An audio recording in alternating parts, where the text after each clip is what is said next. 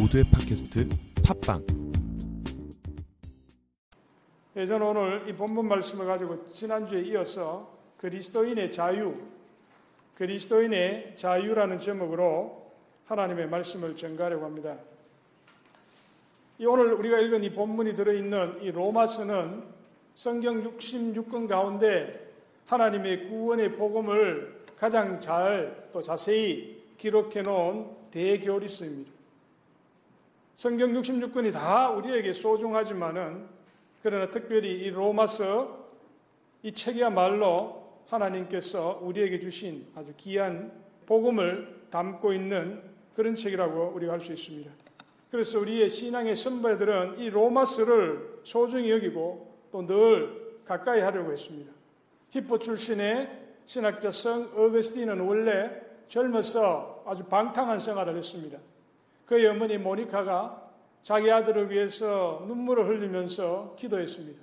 그런데 이 어거스틴이 나중에 이탈리아로 가서 그가 자기의 젊은 시절을 후회하고 또 방황하면서 하나님께 돌아오려고 그렇게 마음을 먹고 있는 중에 그가 우연히 담장 밖에서 어린아이들이 부르는 그 노래소리 톨레레게 톨레레게 집어들어서 읽어라 집어들어서 읽으라는 그 노래소리를 듣고 자기가 방에 들어가서 이 성경책을 펼쳤는데 그것이 로마서 13장의 말씀이었습니다.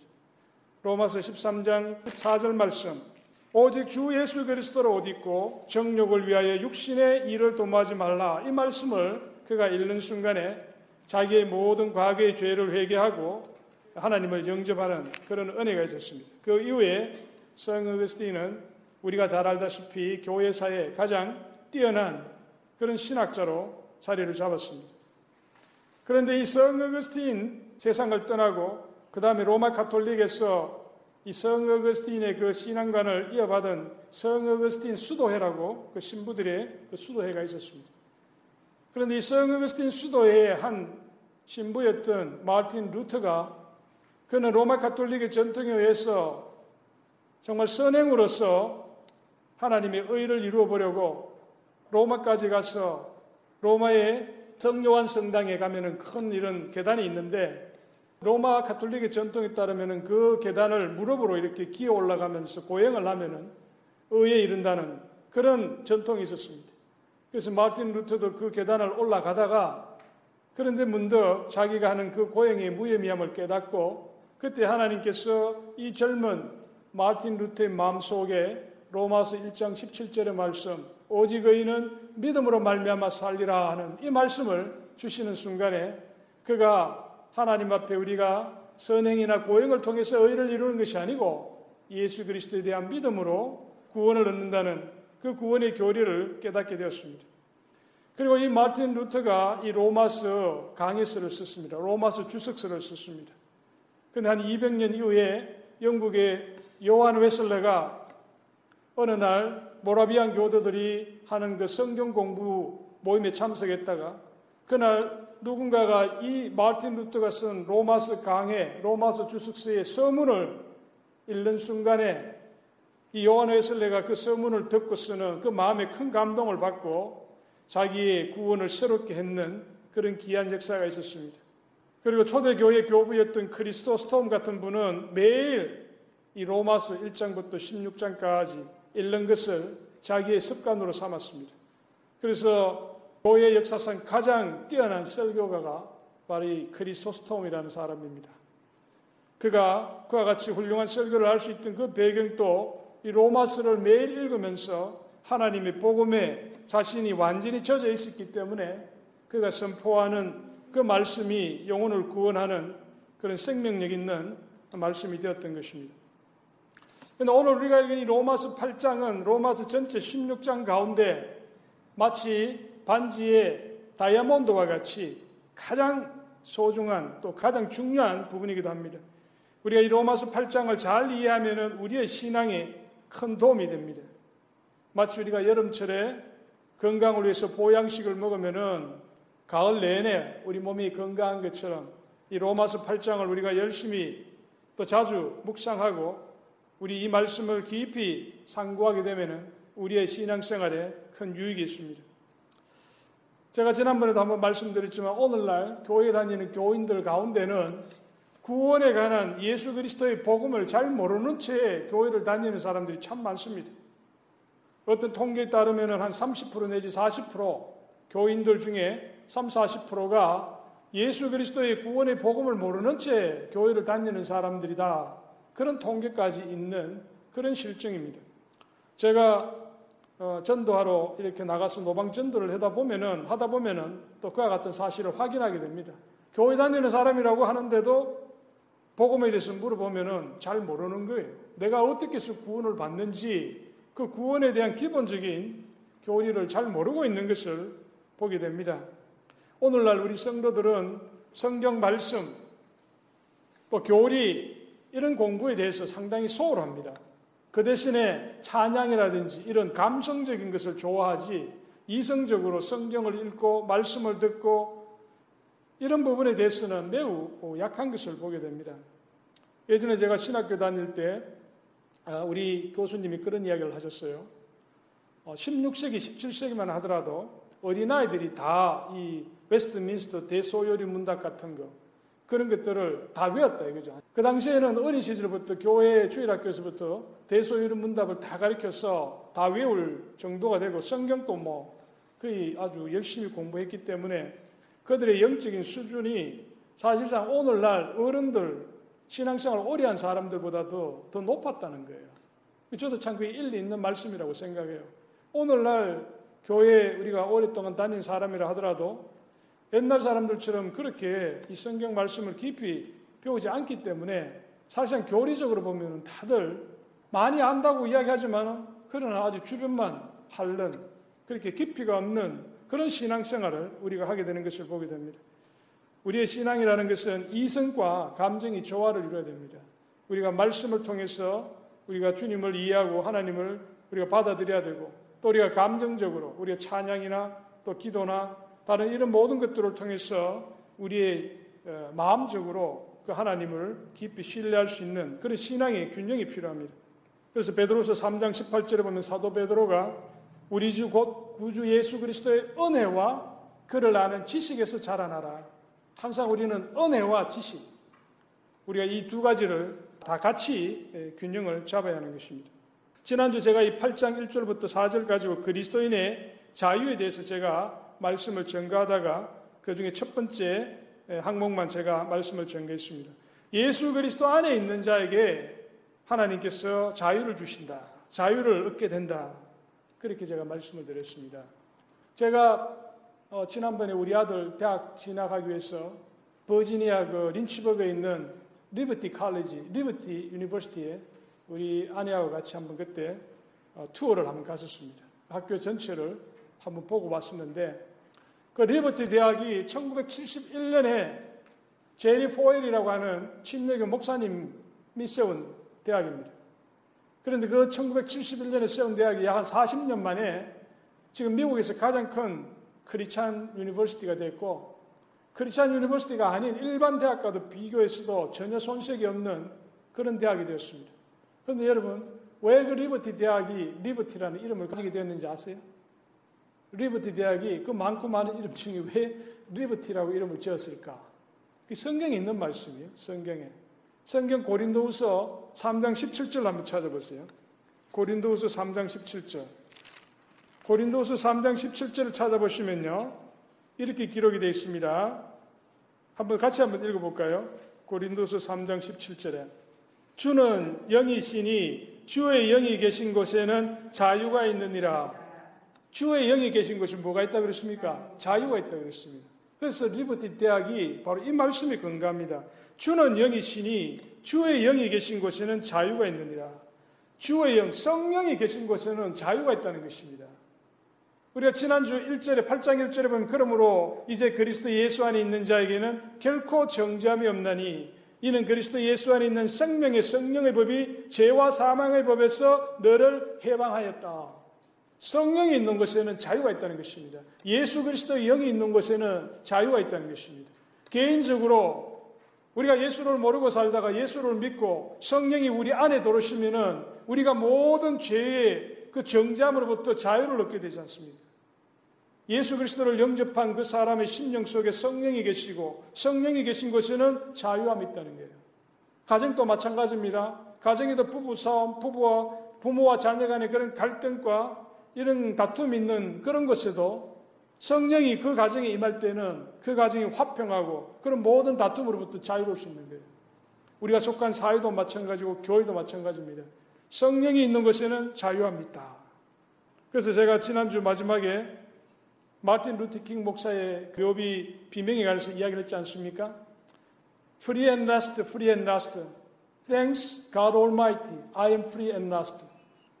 우리가 죄로부터 우리가 예수 그리스도를 영접하고 성령이 우리 안에 역사하는 순간에 우리의 마음은 이제 더 이상 그 죄의 속박 아래 있는 것이 아니고 자유함을 얻게 된다는 그와 같은 신앙의 고백입니다. 이 8장 1절부터 4절에서 그리스도인의 자유에 대해서 네 가지를 정글 하고 있습니다.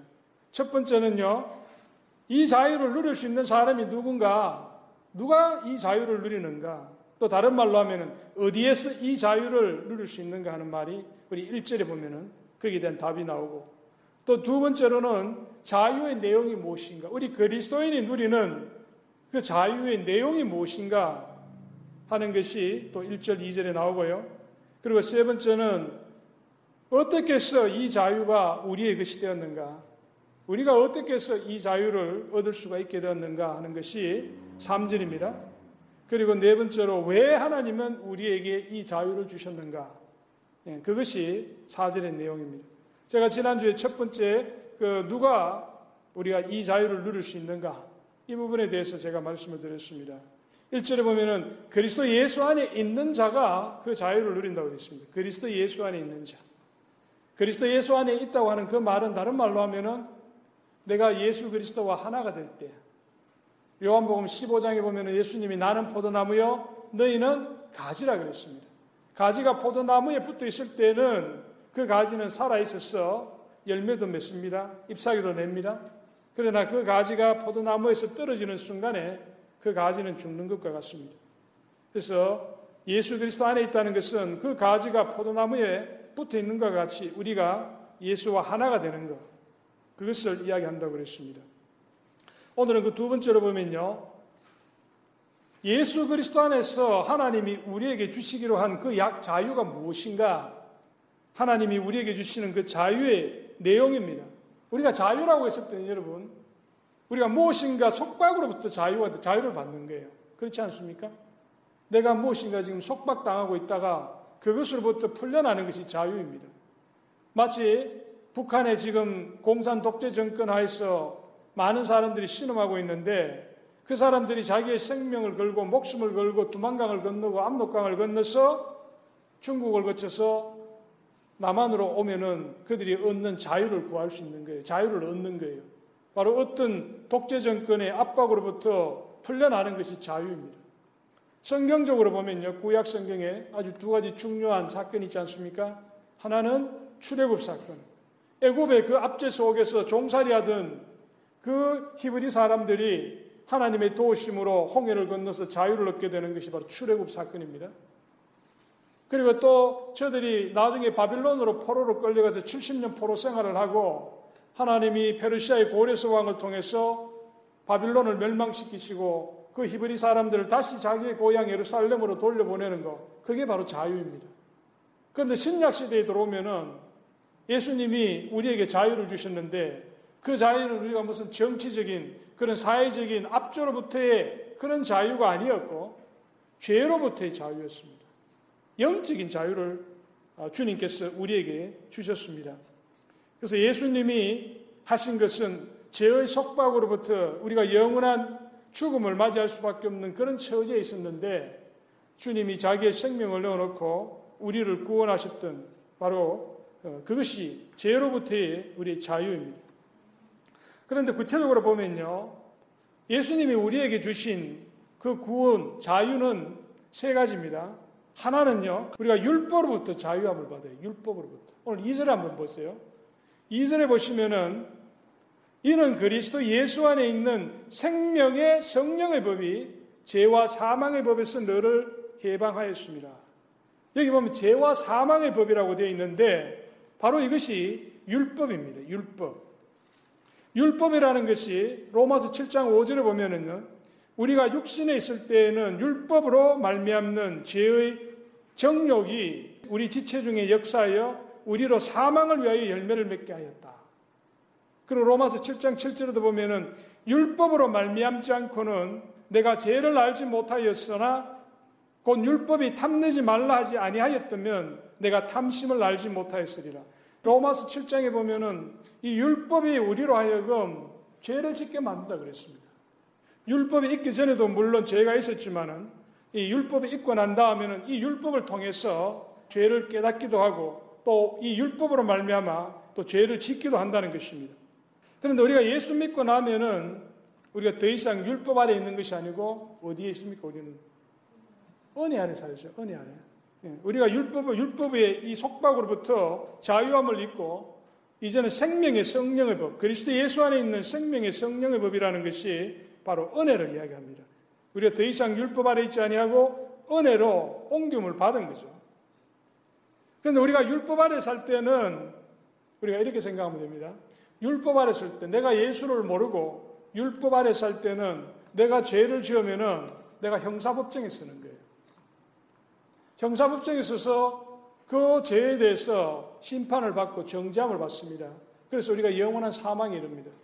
그래서 예수를 영접하지 못한 사람은 그 죄로 말미암아서 그 사람은 영원한 사망을 맞이하게 되는데 내가 예수를 믿고 나면은 내가 죄를 안 짓는 게 아니죠. 나도 죄를 계속해서 지을 수 있잖아요.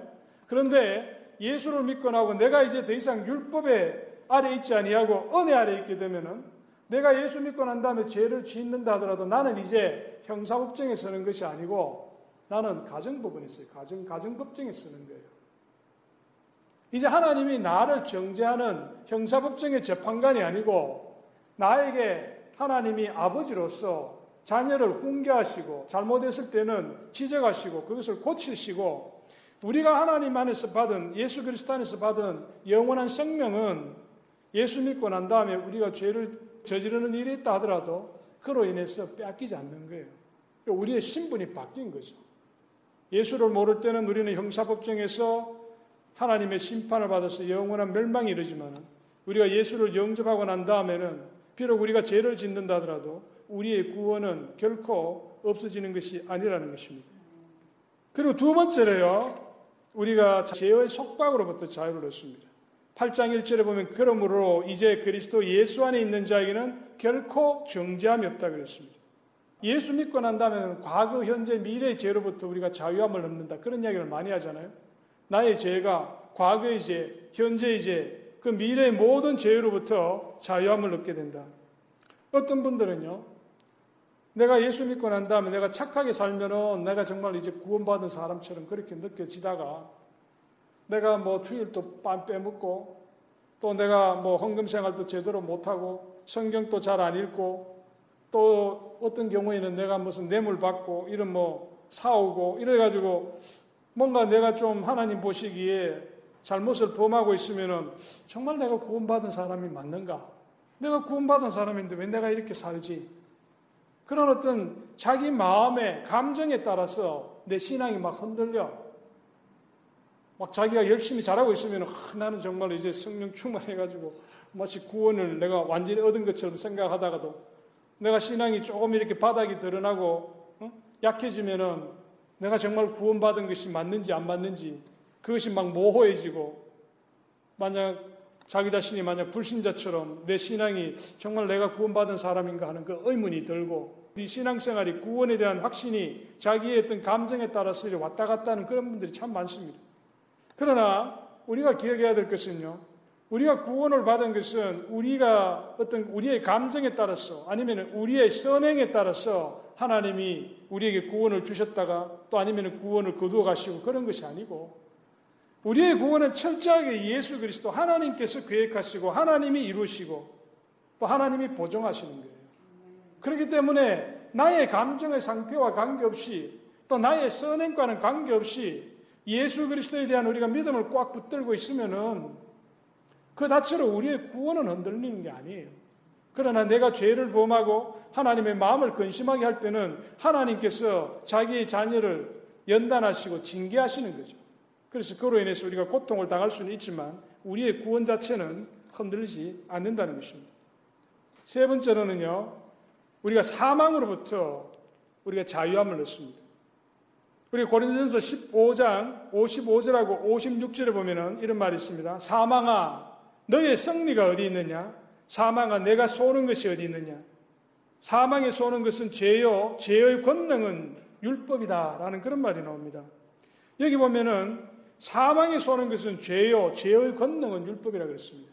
우리가 항상 기억해야 될 것은요, 율법, 죄, 사망 이 세 가지는 3종 선물 세트와 같은 거예요. 항상 같이 갑니다. 여기 보면은 사망에 쏘는 것은 죄요, 죄의 권능은 율법이라고 그랬습니다. 죄라는 것이 힘을 가지게 된 것은 율법이 있기 때문에 율법이 그 죄에게다 힘을 실어주는 거예요. 그리고 이 죄가 이 사망을 쏜다 그랬습니다. 사망을 가져온다 그랬습니다. 사망이 죄의 열매인 것이죠. 그래서 우리가 항상 이런 율법, 죄, 사망이 서로 연결되어 있다는 것을 우리가 알 수 있습니다.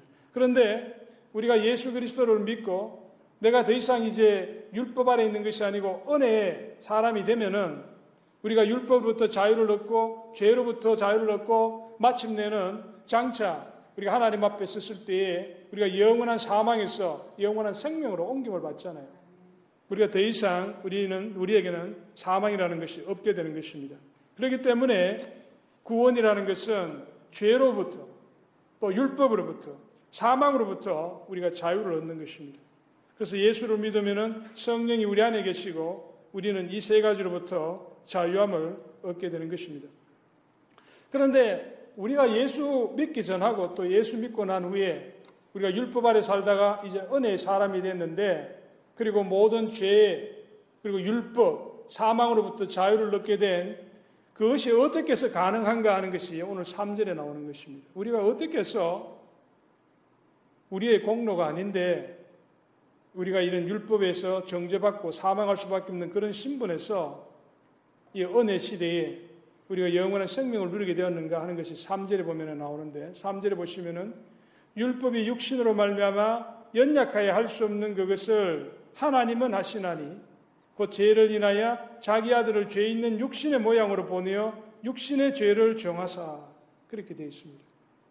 우리 하나님은 우리 인간을 구원하시기 위해서 우리 인간을 하나님 보시기에 의로운 사람으로 만드시고 우리를 구원하시기 위해서 모세를 통해서 율법을 주셨잖아요. 모세를 통해서 하나님이 직접 돌판을 쪼개고 거기다가 십계명을 새기셔 가지고 그것을 모세에게 주셨습니다. 하나님이 주신 것이 바로 율법입니다. 그런데 문제는 율법의 육신으로 말미암아 연약하여 할 수 없는 그것이라 그랬습니다. 율법이 할 수 없는 그것이 뭡니까? 우리를 죄로부터 구원하고 또 예수 그리스도의 그 온전한 의를 우리가 이루면서 사는 것, 그것이 율법이 할 수 없는 거예요. 하나님은 그 목적으로 율법을 주셨지만, 근데 그 율법이 우리로 하여금 죄로부터 우리를 구원도 못하고, 또 율법을 주셔가지고 우리가 율법대로 살아야 되는데, 율법은 우리로 하여금 그렇게 살도록 만들지는 못했다는 거죠. 왜 그러냐? 율법에 문제가 있어 그러냐? 그것은 아니고 본문에 나와 있는 것처럼 우리의 죄된 본성 때문에 아담의 타락 이후에 우리의 심령 속에 모든 인간의 마음 속에는 죄된 본성이 있잖아요. 육신으로 말미암아 연약하여 할 수 없다. 우리 육신의 연약함 때문에 율법 자체는 하나님이 주신 하나님의 의지만은 그 우리의 이런 연약한 육신으로는 그 율법의 의를 이룰 수가 없다는 거예요. 그래서 하나님이 우리 인간을 긍휼히 여기셨기 때문에 그 율법 대신에 새로운 의를 주셨는데 그것이 예수 그리스도 안에 있는 은혜. 믿음의 의라는 것입니다. 그것이 로마서 3장에 나오는 칭이라는 것이죠. 자기 아들을 하나님이 자기 아들을 죄 있는 육신의 모양으로 우리에게 보내주셨다. 여기 보면 죄 있는 육신으로 아니고 죄 있는 육신의 모양으로 우리 예수님은 무죄하신 분이기 때문에 우리 인간 다른 사람들하고 다 똑같지만은 그러나 죄가 없으신 분이잖아요. 그래서 죄 있는 육신의 모양으로 보내셨다 하는 말씀은 무지하신 우리 주 주님을 가리키는 그런 표현입니다. 하나님께서는 그 예수님을 무지하신 죄 없으신 분으로 이 땅에 보내주셔서 우리를 대신해서 십자가에 달려 돌아가시게 하셨는데 그것이 3절 마지막에 있는 육신의 죄를 정하사 우리의 죄를 대신해서 주님께서 십자가에 달려 돌아가신 바로 그 사건을 우리에게 말씀하고 있습니다. 요약하면은 하나님께서 우리를 율법 아래에서 은혜 아래로 우리를 옮기시기 위해서 친히 자기 아들 독생자 예수 그리스도를 사람의 모양으로 이 땅에 보내주시고 또 그분이 십자가에 달려 돌아가심으로 하나님과 우리 사이에 화목제물이 되도록 그렇게 해 주셨다는 것입니다. 우리 주 예수 그리스도의 그 십자가 희생으로 인해서 우리가 모든 죄와 율법과 사망으로부터 자유함을 얻었다라는 것이 이 8장 3절에 예, 말씀하고 있는 내용입니다. 그리고 4절에 보시면요. 그러면 왜 하나님은 우리에게 이 자유를 주셨는가? 하나님은 우리에게 예수 그리스도의 그 십자가 희생을 통해서 우리가 죄와 그리고 율법과 사망으로부터 자유함을 얻는 그 구원을 우리에게 주시기 위해서 하나님께서 우리에게 이 자유를 주셨지만은 또 한편으로는 사절에 보시면요. 우리가 육신을 쫓지 않고 그 영을 쫓아 행하는 우리에게 율법의 요구를 이루어지게 하려 하십니다. 예수님의 십자가 지금은 우리에게 율법, 죄, 사망으로부터 자유를 주시기 위한 것이기도 하지만 동시에 또한 예수 안에 있는 자에게 주님의 영이 살아 계심으로 말미암아 우리에게 그리스도의 생명과 권능이 우리의 삶 속에서 역사하도록 하기 위해서다. 좀 어려운 말인데요. 이런 말입니다. 내가 예수를 모를 때는, 예수를 영접하지 않았을 때는 나는 내 안에 있는 죄된 본성의 지배를 받으면서 그렇게 살아갑니다. 그래서 내가 율법의 의를 이루기 위해서 열심히 선을 행하고 또 거룩하게 살려고 무척 노력을 하지만은 내 안에 있는 죄된 본성으로 말미암아서 항상 실패할 수밖에 없는 그런 존재입니다. 그런데 내가 예수 그리스도를 영접하고 나면은 내 안에 성령이 역사를 하잖아요. 내 안에 성령이 살아계시기 때문에 이제는 내가 율법의 의를 이루는 데 있어서 내 안에 살아계신 성령이 그리스도의 영이시기 때문에 그리스도의 그 권능과 그리스도의 생명이 내 안에도 똑같이 역사를 하기 시작한다는 것입니다. 그렇기 때문에 내가 예수를 모르고 살 때는 율법의 의를 이루기 위해서 아무리 내가 노력을 하더라도 결코 내가 그 의를 이룰 수 없지만 내가 예수 믿고 난 다음에 나의 본성이 물론 제된 본성은 있지만 이제 성령이 나와 내 안에 있기 때문에 그 성령에 내가 순종하면서 살아가면서 그 하나님이 원하시는 의를 이루어 간다는 것입니다. 물론 내가 이 세상을 떠나기 전까지 정말 하나님이 원하시는 그런 완전한 의는 이룰 수 없지만 그러나 이미 시작이 되었기 때문에 하나님께서 장차 천국에서 우리 모든 믿는 사람을 다 영화롭게 한다는 것입니다. 무제한 우리 주 예수 그리스도의 그 온전한 성품을 다 가질 수 있도록 그렇게 완성시켜 주신다는 거예요. 다른 말로 하면 내가 예수 그리스도를 모르고 살아갈 때에 내가 율법의 모든 의를 이루려고 하는 것은 불가능하지만 그러나 내가 예수 그리스도를 영접하고 성령이 내 안에 계실 때는 성령의 인도함을 쫓아서 순종하며 살아갈 때에 이 땅에서부터 점차 예수 그리스도의 그 성품을 닮아가면서 마침내는 하나님께서 우리를 하나님 나라에서 완전한 영화의 그런 몸으로 우리를 변화시켜 주신다는 것이 이 4절의 그 내용이고요. 그리고 5절부터 11절까지 다음 주에 할 내용은 바로 이 4절에 대한 또 설명입니다. 예수 그리스도 안에서 우리가 성령을 받고 성령이 우리를 지배하고 성령에 순종하는 삶이 어떤 것인가? 내가 예수 믿기 전과 예수 믿고 난 이후에 우리의 삶의 그 내용이 어떻게 바뀌는가? 그것을 우리에게 말해주고 있는 것입니다. 결론적으로요, 제가 오늘 설교 처음에 말씀드렸던 그 성 어거스틴, 이 성 어거스틴이 회심을 하고 나중에 이제 다시 히포로 돌아갑니다. 자기 고향 히포로 돌아갔는데 히포의 거리를 그가 걸어가고 있을 때 예전에 자기가 사귀던 그 여자, 그 여자가 이 성 어거스틴을 발견하고서는 성 어거스틴에게 다가와서 키의 귓가에서 이렇게 말을 했습니다. 어거스틴, 어거스틴, 저예요. 저 모르시겠어요? 그때 성 어거스틴이 이런 말을 했습니다. 나는 이제 예전의 내가 아닙니다. 나는 이제 예전의 내가 아닙니다. 우리가 예수 믿고 나면요. 예수 믿고 나면은 나의 겉모습은 달라지지 않지만은 내가 예수 믿고 나면은 성령이 내 안에 오시기 때문에 그리고 이제 그리스도의 그 권능과 그리스도의 그 생명이 내 안에 계신 그 성령을 통하여 내 삶에 역사하고 있기 때문에 나는 겉모습은 전혀 변하지 않았지만 내 속 사람은 이제 완전히 변한 거예요. 내가 이제 율법 아래 살다가 이제 은혜 아래로 옮김을 받은 겁니다. 물론 여러분들이 그거를 뭐 어느 정도 자각하고 어느 정도 내가 그것을 느끼며 살아가는지는 사람마다 조금씩 다 다르겠죠. 그러나 내가 느끼는 정도에 관계없이 여러분들은 이미 예수 그리스도를 믿는 그 순간부터 성령이 여러분 안에 들어와서 역사를 하시고 여러분은 이미 신분적으로 신분적으로는 완전히 전혀 다른 사람이에요. 신분적으로는 이제 하나님의 자녀가 된 거예요. 내가 의롭게 살고 안 살고는 두 번째 문제고 첫 번째는 이미 여러분들이 믿는 그 순간에 우리 모든 믿는 사람은 차별 없이 다 예수 그리스도의 자녀가 되고 영원한 생명을 장차 약속받은 사람들이에요. 그러나 우리가 우리 안에 들어오는 성령에 내가 어느 정도 순종하며 살아가는가는 사람마다 그 정도가 조금씩 다른 거죠. 그 성화의 과정을 가는 거예요. 그러나 궁극적으로 우리 모든 믿는 사람은 우리의 어떤 그런 성화의 정도에 따라서 무슨 우리가 영생을 받고 안 받고가 아니고 이미 우리는 예수 그리스도의 그 공로에 의해서 우리의 영원한 생명은 이미 받은 거예요. 누리는 거예요. 그리고 이 땅에서 우리는 성령 하나님의 그 인도에 내가 순종하면서 어, 하나님이 원하시는 그런 온전한 성품을 이루어가는 것입니다.